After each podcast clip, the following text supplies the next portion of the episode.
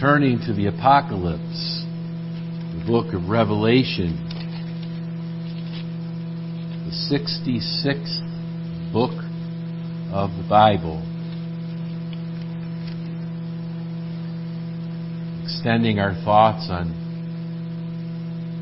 the revelation or the resurrection of Jesus Christ.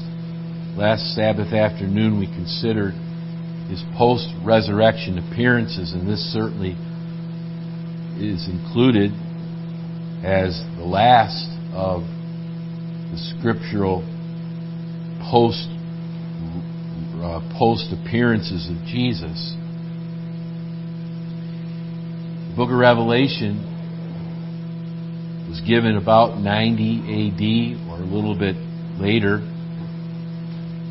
to the Gospel John, as we see in verse 1 of Revelation. His servant John, this is speaking of John the Apostle, not John the Baptist. And you understand that John was a prisoner on the island of Patmos. If you go for a tour of Paul's journeys, some of the tours include the island of Patmos. They say it's kind of a place without many landmarks, but where, that you can think about from the scriptures, but to know that John was there. We're told that he was a companion in tribulation, verse 9, in the kingdom and patience of Jesus Christ. That's, that's uh, describing him as a prisoner. And it says he was on the isle or the island that is called Patmos for the Word of God and for the testimony of Jesus Christ. And so this was some 60 years after Jesus died and rose from the dead, maybe even a little longer. So this is a, a post resurrection appearance of Jesus, but we might call it a post post resurrection appearance of the Lord. I'd like us to consider verses 10 and following. Bible says, and John writes, that I was in the Spirit on the Lord's day, and heard behind me a great voice as of a trumpet, saying, I am Alpha and Omega, the first and the last. And what thou seest, write in a book, and send it unto the seven churches which are in Asia. This may have been the route that was taken to, to uh, with this letter unto Ephesus, and unto Smyrna, and unto Pergamos, and unto Thyatira, and unto Sardis, and unto Philadelphia, and unto Laodicea. And I turned to see the voice that spake with me. Being turned, I saw seven golden candlesticks. And in the midst of the seven candlesticks, one like unto the Son of Man, clothed with a garment down to the foot, and girt about the paps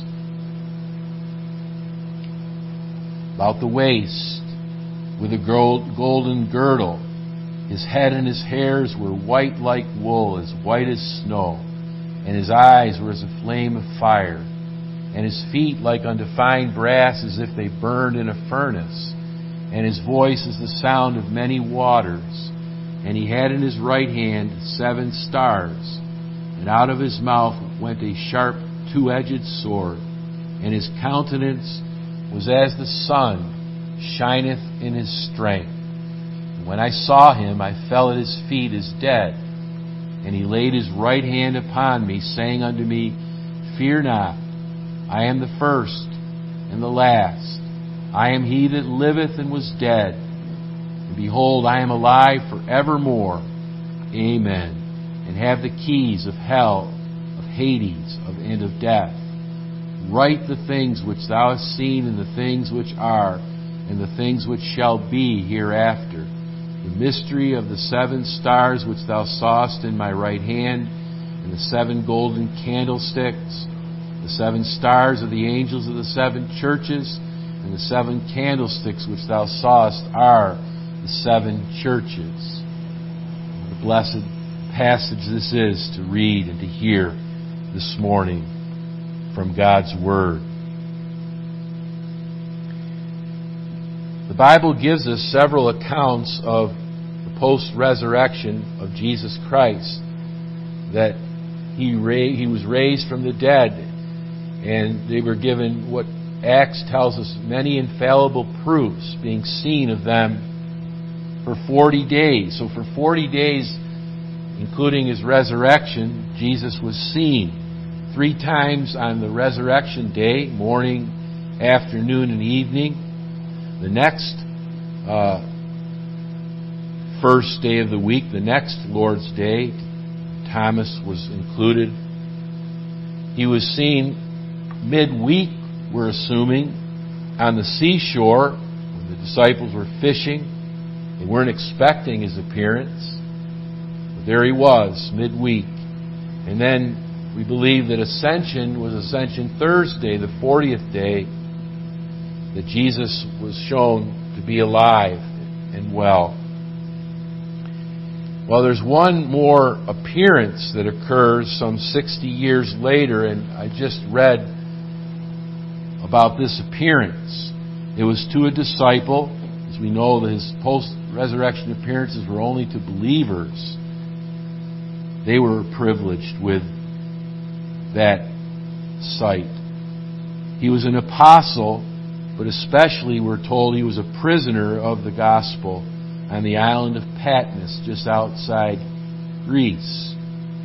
We're told he was a companion in tribulation. That's describing a prisoner. And he wasn't there because of a crime. He was there for the Word of God and for the testimony of Jesus Christ. He was a prisoner for Christ, and there are many prisoners for Jesus Christ today. We need to remember them. Hebrews commands us to remember those who are in bonds as bound with them, to care, to be concerned for them, to pray for them, to do what we can to send gifts so that they can receive literature or letters or families can be taken care of, their churches. But we're told that John, even though he was a prisoner and though he couldn't keep the Sabbath holy, as a prisoner like the Israelites in Egypt, I don't think that that John was given that liberty, although he may have. But I know this Jesus gave him the liberty. We're told that John was in the Spirit on the Lord's day. Now, there are other descriptions about John being caught up in the Spirit, like, for instance, chapter 4 and verse 2. Immediately I was in the Spirit. And so John sees visions uh, throughout the book of Revelation. So we think that this was not a physical description of the Lord Jesus, but it was a vision of Christ. So Jesus appears once again, reminding and encouraging us that he is raised from the dead and active in speaking as a prophet, interceding as a priest, and, and reigning as a king. And I want us to be encouraged that Jesus shows believers 60 years later that he's still raised from the dead and ascended to heaven. And so he tells us in 2023 that he's still alive and well. His appearance, notice, was on the Lord's day, not the day of the Lord. It wasn't some mysterious time period, but it was on the Lord's day. And it's an interesting statement that the Lord's day is in parallel to the Lord's Supper. No one would ever that I know of would go to would turn to 1 Corinthians 11 and say the Lord's Supper is the supper of the Lord. It's just a, t- a time period when we should eat uh, some time in the future. No, the Lord's Supper and the Lord's Day, the, the term Lord's is belonging to the Lord. And so it's the supper that belongs to the Lord and the day that belongs to the Lord. And you remember from Psalm 118, this is the day that the Lord hath made. Though it could be a general expression we could use every day, this is the day that the Lord hath made. It's a prophecy of the resurrection day. So it's specifically referring to the first day of the week. that Jesus was raised from the dead. In the Lord's Day, we have our church historians in the early days um, saying that this was the first day of the week. It was our Sunday. And so John received the book of Revelation on the first day of the week while he was on the island of Patmos as a prisoner. Wasn't that a special visitation of the Lord? Though he couldn't be preaching in Ephesus and the churches that he mentions here, he's going to send revelation to them. And the Lord met with John, though John couldn't meet with disciples and he couldn't meet with the churches. The Lord came to meet with him. Isn't that the case? We are to go and meet with the Lord, but when we can't, the Lord meets with us, and we should certainly pray that way to saints that are uh, in nursing homes and and and uh, in their beds. If they can't make public worship anymore, the Lord would visit them. Certainly, we could go and encourage them as well. So, why did the Lord meet with John and give him this revelation on the Lord's day? May I suggest to you that the Lord is keeping the Lord's day special as the crowning day of the week, the resurrection day. The Lord is, is encouraging the saints that this that day is the day He's especially going to be meeting with His people. And it's not insignificant that it was on the Lord's day that He gave John the final uh, revelation of Scripture that this is the day that the Lord hath made. In other words, the precedent appearances teach us truth. How do we know that that the Sabbath was changed from the seventh to the first day of the week by the uh, the precedent of the disciples meeting on the first day of the week. We find in Acts chapter 20 that Paul waited several days before he departed because he wanted to be with the saints on the day of worship. It says on the first day of the week they met to break bread. We have 1 Corinthians 16. He told the Corinthians to lay their, their offerings aside on the first day of the week. Uh, and you read between the lines that that was the day they must have been meeting. He, it, it would be like saying, bring your offerings on the Lord's day. It would not be practical if I said to you, bring your offerings on Tuesday or bring your offerings on Thursday. Nobody comes to the building on Tuesday or Thursday. And so again, you're reading between the lines. The precedent of the disciples is is as as powerful in convincing us as command itself to keep the Sabbath holy. The Sabbath must be by the practice of the apostles on the first day of the week. And so Jesus met his disciples three times on the very first resurrection day. He meets them in the morning when he greets Mary Magdalene. He joins two disciples on the way to Emmaus in the afternoon. And then he again visits them in the evening. And you remember Thomas was not with them at evening for whatever reason. And could we apply that? That uh, when we may miss a blessing from the Lord when we miss the times of public worship. And then he met them the, the next uh, Lord's Day when Thomas was there, and we read those famous words, My Lord and my God. And then Pentecost, we're convinced.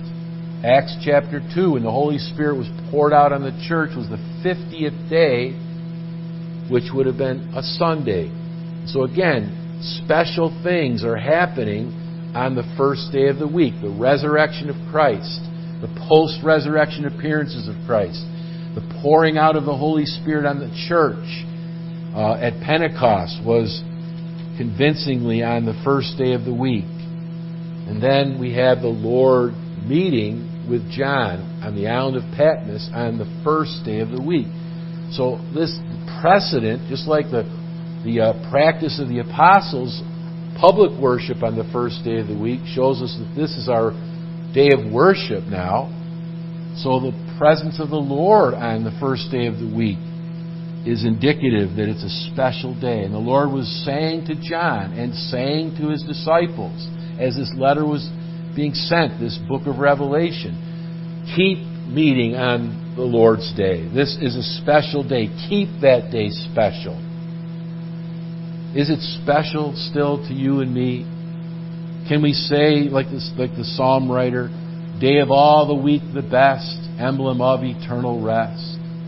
Have you and I been able to um, cultivate in our souls that this is our favorite day? It's the Lord's favorite day. And shouldn't it be our favorite day? I hope that when we're retiring Saturday evening and awaking Sunday morning, that we're saying, This is the day that the Lord has made. We'll be meeting together with God's people. We'll be meeting with our brothers and sisters. But the Lord, as He met with His disciples three times on the first Lord's Day, next the next Sunday, and at Pentecost, and on the island of Patmos, that He's promised to meet with His people, especially on this day. Oh, may the Lord's presence be sensed by all of us. May we hear His word. Verses 12 to 16 this uh, vision of the resurrected Christ was to keep the Lord of the day the true focus of our worship. Keep Him central. Keep the day special, but to remember what what a what a shame it would be if we would keep it the day special, but we wouldn't see the Lord and we would, uh, He wouldn't be central. You have challenged me with that scripture that I can read from the pulpit. Sir, we would see Jesus. If we don't see Jesus, then we're, we're, then we're not fulfilling the special nature of the day to keep him central. And so, what is it that John was shown immediately? The first three chapters. The Lord Jesus is walking in the midst of his candlesticks, of his churches. But John sees probably a vision of Christ because this is not a physical description. If we would look at Jesus today as, as, a, as the resurrected Son of God or the, as, as man, his eyes wouldn't be a flame of fire. Most likely, he doesn't have white hair like as white as snow. In other words, these are what someone call a composite of the Old Testament symbols. It's a blending of many symbols that we read in the Old Testament. We just read in Daniel 7 that the ancient, the, Son of Man coming in the clouds of heaven had hair as white as wool. If you look in chapter 10 of Daniel, he has eyes as a flame of fire. And it even talked about uh, burning uh, wheels. Most likely, the, the, the, the uh, feet burning and is, burning as, as in a furnace. We see the, the sash, the golden sash of the priest. They wore, Aaron wore a golden sash uh, to show that he was the high priest. And so, most, most of these symbols you can find in the Old Testament. And again, they're mixed metaphors. One symbol cannot capture the glory of the Lord Jesus Christ. But the symbols tell us something about the Savior. His eyes is a flame of fire. He, he, he's omniscient. He sees right through us. He knows our hearts. He knows our sins. He knows our sorrows. He knows our labor for Him. We see Him as having a voice as the, as, as, as the sound of, of many waters or the sound of a trumpet. Both. Again, mixed metaphors. The power and the authority of a trumpet as well as the many waters. You stand before the ocean, and isn't it, isn't it, what's the word? It's, it's capturing. It's, it's, it's powerful to hear the roar of the waves. And so John was, sensing the power, the authority, the omniscience of the Savior as he saw this blending of the Old Testament symbols. So he was seeing a vision, most likely, of the Lord Jesus. He was Christ, symbolized by all these different uh, metaphoric expressions. The Son of Man, Daniel 7. The prophet, out of his mouth went a sharp two edged sword. The priest, clothed with a garment down to the foot. Adam or uh, Aaron and the, and the priests had long robes. The king with the golden sash, Daniel 10, verses 5 to 6 and 11. In his right hand were the seven stars. His divinity, his head, his head hair is white as snow and his wool. His eyes as a flame of fire. His countenance as the sun that shines in his strength. Jesus is called the Sun of Righteousness in Malachi chapter 4. And perhaps the feet that were like they were burning fine brass that burned in a furnace. Could that be describing the fact that Jesus went through the fire for you and me as Savior? He's been through the fire. He has paid for our sins and endured the wrath of God. He is indeed the prophet, the priest, the king. He's Christ. He's, he's man. He's God. He is Savior these, these mixed metaphors and symbols that are blended together speak of the glory of Jesus Christ. Though we may not see this vision as John saw it, when we get to heaven, we will sense every truth that these symbols portray. John saw Jesus on the Lord's day. Jesus is called the Lord. He called himself the Lord of the Sabbath.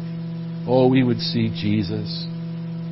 The Romans wouldn't let John visit the Lord's churches, but Jesus visited John. He didn't need the Romans' permission, did he?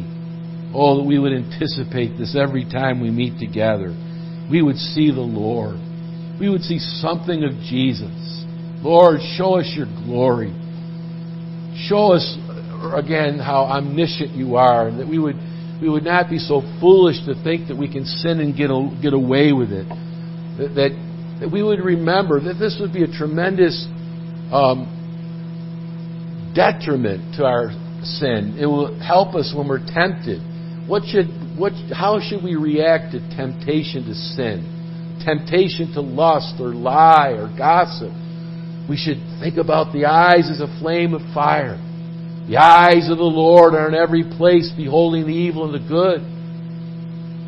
Can we dare sin knowing Jesus is right there watching? Oh, that that would be a, a preventative for you and me. The eyes of the Lord, the, the, eyes as a flame of fire. That He is our King. He holds us in His right hand. That Jesus is our priest. Can we sin against Him knowing He has paid for our sins? He pleads His blood. Oh, that Jesus would visit us every time we meet together. Believe He's here. He promises where two or three are gathered together in His name. Let's pray for the prisoners of the gospel. It's the Lord's day. Oh, that we would see, we would know that all of our brothers and sisters in, in bonds can say, I am in the Spirit today. I was in the Spirit on April the 16th, on the Lord's day. They need the Spirit of God to fill them and to show them Christ. Just as much and even more than you and I need that. Oh, to get a vision of the Savior, that we might see the world as it really is, fallen and condemned, and sin, something that, though it's, it, it, as Moses said, he, he denied, though the sin was had, had pleasure for a season, temporary pleasure, it was, it was it was poisonous. It was like the snake that bites. Sin will destroy a family, destroy a marriage, destroy a church. May God help us to see the Savior. That we would pray for each other, that we would resist temptation. Watch and pray that ye enter not into temptation. The spirit indeed is willing and the flesh is weak. So Jesus met with John to Remind him of the special nature of the Lord's day. To remember that he's to keep Jesus central in his ministry, in his preaching, in his pastoral work, in his life, in his evangelism. Brother and sister, keep Jesus central. Pray that we'll see Jesus when we meet together. He's the Savior who is the same yesterday, today, and forever. Let's pray for each other that Jesus will be central in our lives, in our devotions, in our family altar, in our church services, in our labor for the Lord. Thirdly, verses 17 to 20, this vision of the resurrected Christ was to keep the Lord's servant watchful, to keep the day special, to keep Jesus central, to keep John and his and as he represents all of us, keep him watchful. I was in the Spirit. You see, it would have been so easy for John to just think, well, Lord must not be with me here. I'm way out on an isolated island all by myself. And in one instant, what a temptation. We're by ourselves. And that's when Satan gets, gets with us, doesn't he? He say, nobody sees you. Do this, do that. Well, John is on the island of Patmos, and perhaps that was part of the devil's plan too, to attack him while he was alone. But then also, that what's the use? Sometimes people give up and give in when they're when they're tremendously weighed trials and temptations. But Jesus came to John. Perhaps it was unexpected. Did John know that, that Jesus was going to come to him in this vision and give him the whole book of Revelation and the last part of the canon? This, no doubt, was inspirational and helpful to keep John watchful. I was in the Spirit. In other words, he was filled with the Holy Spirit. John was revived, if you will. His heart became engaged in worshiping the Lord. Tells us in verse 17, when I saw him, when I sensed what these symbols meant in the revelation of Jesus Christ, it says he fell on his face as dead. He fell at his feet. There was no casual response. It wasn't even that it says that he approached him. Jesus, before John, caused him to fall at his feet and worship him. That's why for people to react casually to the Word of God and flippantly, coldly, what does that say? That that person is not in the Spirit. If you're truly filled with your with the Holy Spirit, you'll reverence the Lord. You'll enjoy the Lord. You won't cower. I think John fell as one that was kind of cowering in Jesus. And it's an interesting thing that here's a vision of Jesus, a conglomerate, a blending of all these symbols, and yet he felt a physical touch of his hand on his right shoulder, and his right hand on his shoulder. Again, you see the, the mystery of it all. He saw Jesus, saw a vision of Jesus, but yet Jesus' hand touches him. John needed that because how can we see the Lord and survive? John was being taught what Moses learned at the burning bush. Take off your shoes. The place where you stand is holy ground. What Joshua learned when the, the uh, captain of the Lord's host met him before they took Canaan. Joshua fell on his face, worshiped him. What Peter learned, Luke chapter 5, he fell at Jesus' knees in the boat and said, I'm a sinful man. I am so unbelieving. I am so self centered. I am so in need, Lord, of humility. Oh, that you and I would see Jesus, if we do truly see Jesus, we will reverence Him. We will be humble. We will be repentant of our sins. We will, we will be aware of our transgressions. It says He fell as dead. All His strength was dried up. All His pride was abased. All His sin was realized. There was no casual reaction. Jesus allowed him to feel his need of him, feel his glory. Then he touched him. And it's kind of like the words that Moses gave the people of Israel when they said, Speak with us. We're trembling. If we if he speaks to us any longer, we're going to die. And what does Moses say? Fear not. For God has come to prove you, and that His fear may be before your faces, that you sin not. And so there's a, there, it's not a contradiction. There's a fear not, but fear. Fear not like unbelievers fearing condemnation. John, I have not come to condemn you, but fear me as your Lord and as your Savior, as your God. There is that tension, isn't there? The Lord would deliver us from a cowering fear of Him. There is therefore now no condemnation to them that are in Christ Jesus, walk not after the flesh, but after the Spirit. But there is a need for us to fear the Lord as the chief part of wisdom and knowledge. And by the fear of the Lord, all day long, we're prevented from envying the wicked.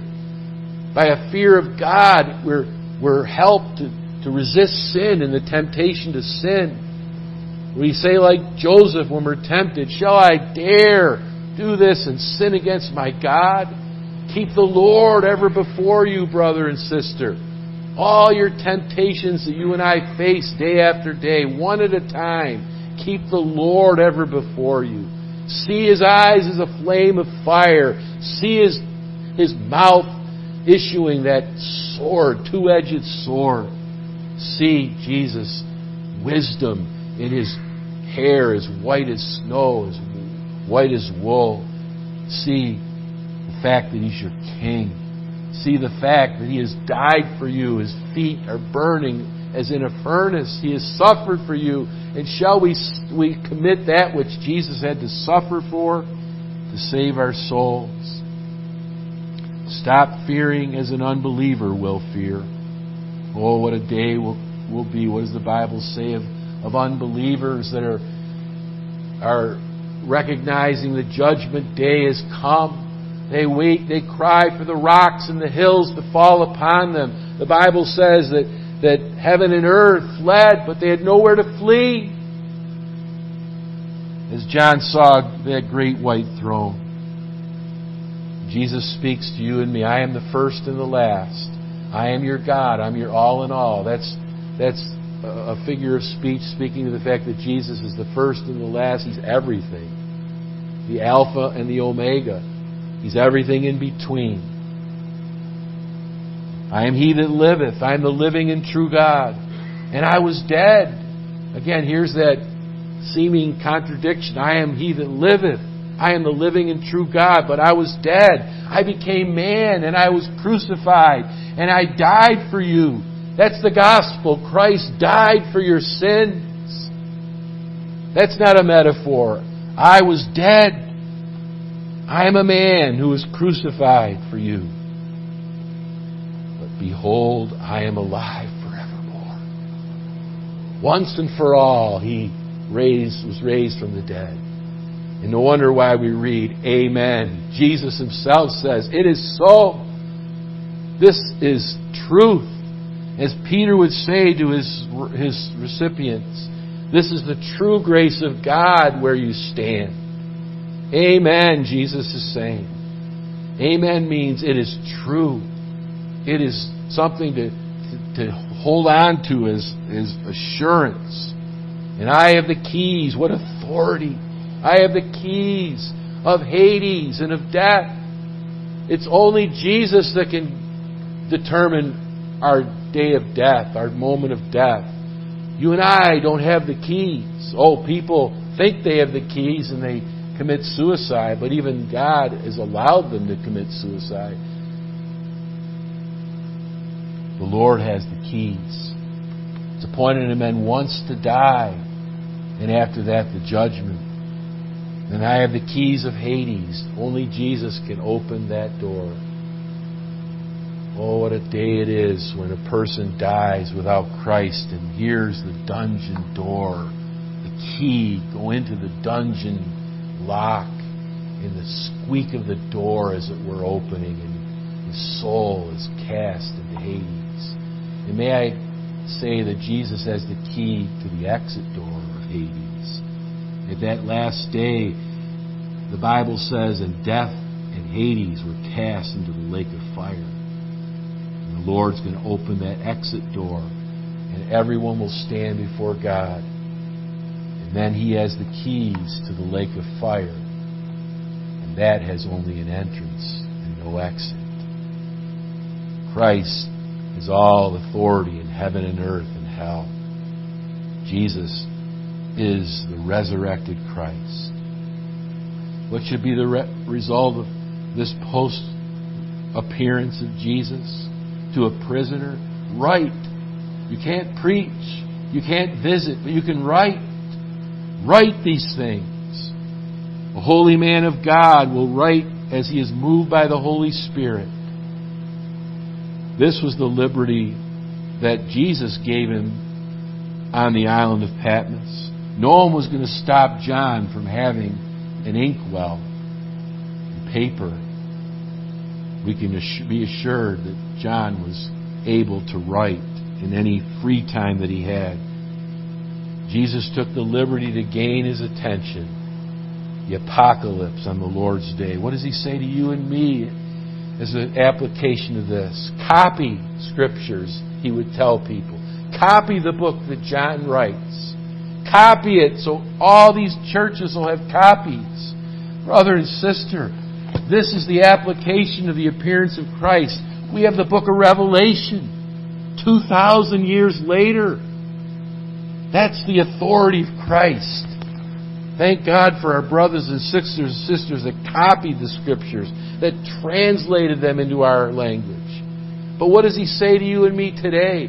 Read, study, memorize, teach, preach, pray, evangelize the book of Revelation. The crucified Christ is raised. The raised Christ is ascended. The ascended Christ is reigning. And the reigning Christ is coming. He's coming. Jesus is coming again. Is his hand upon you or against you today? We will see him as he is humanly. Like John, we will see him as he is divinely as well. He is our God and our Savior. This appearance of the resurrected Christ is to stir our hearts to live for him until he calls us home. Let's pray. Thank you, Lord Jesus, for the book of Revelation. Thank you for this vision that you gave to John and you've given to us. How we underestimate you, Lord. You are truly David's Lord as well as David's descendant. We pray, Lord, that we would fear you. Forgive us where we have cowered in your presence, we have feared you like an unbeliever. Lord, so often we are unbelieving. Forgive us of our unbelief.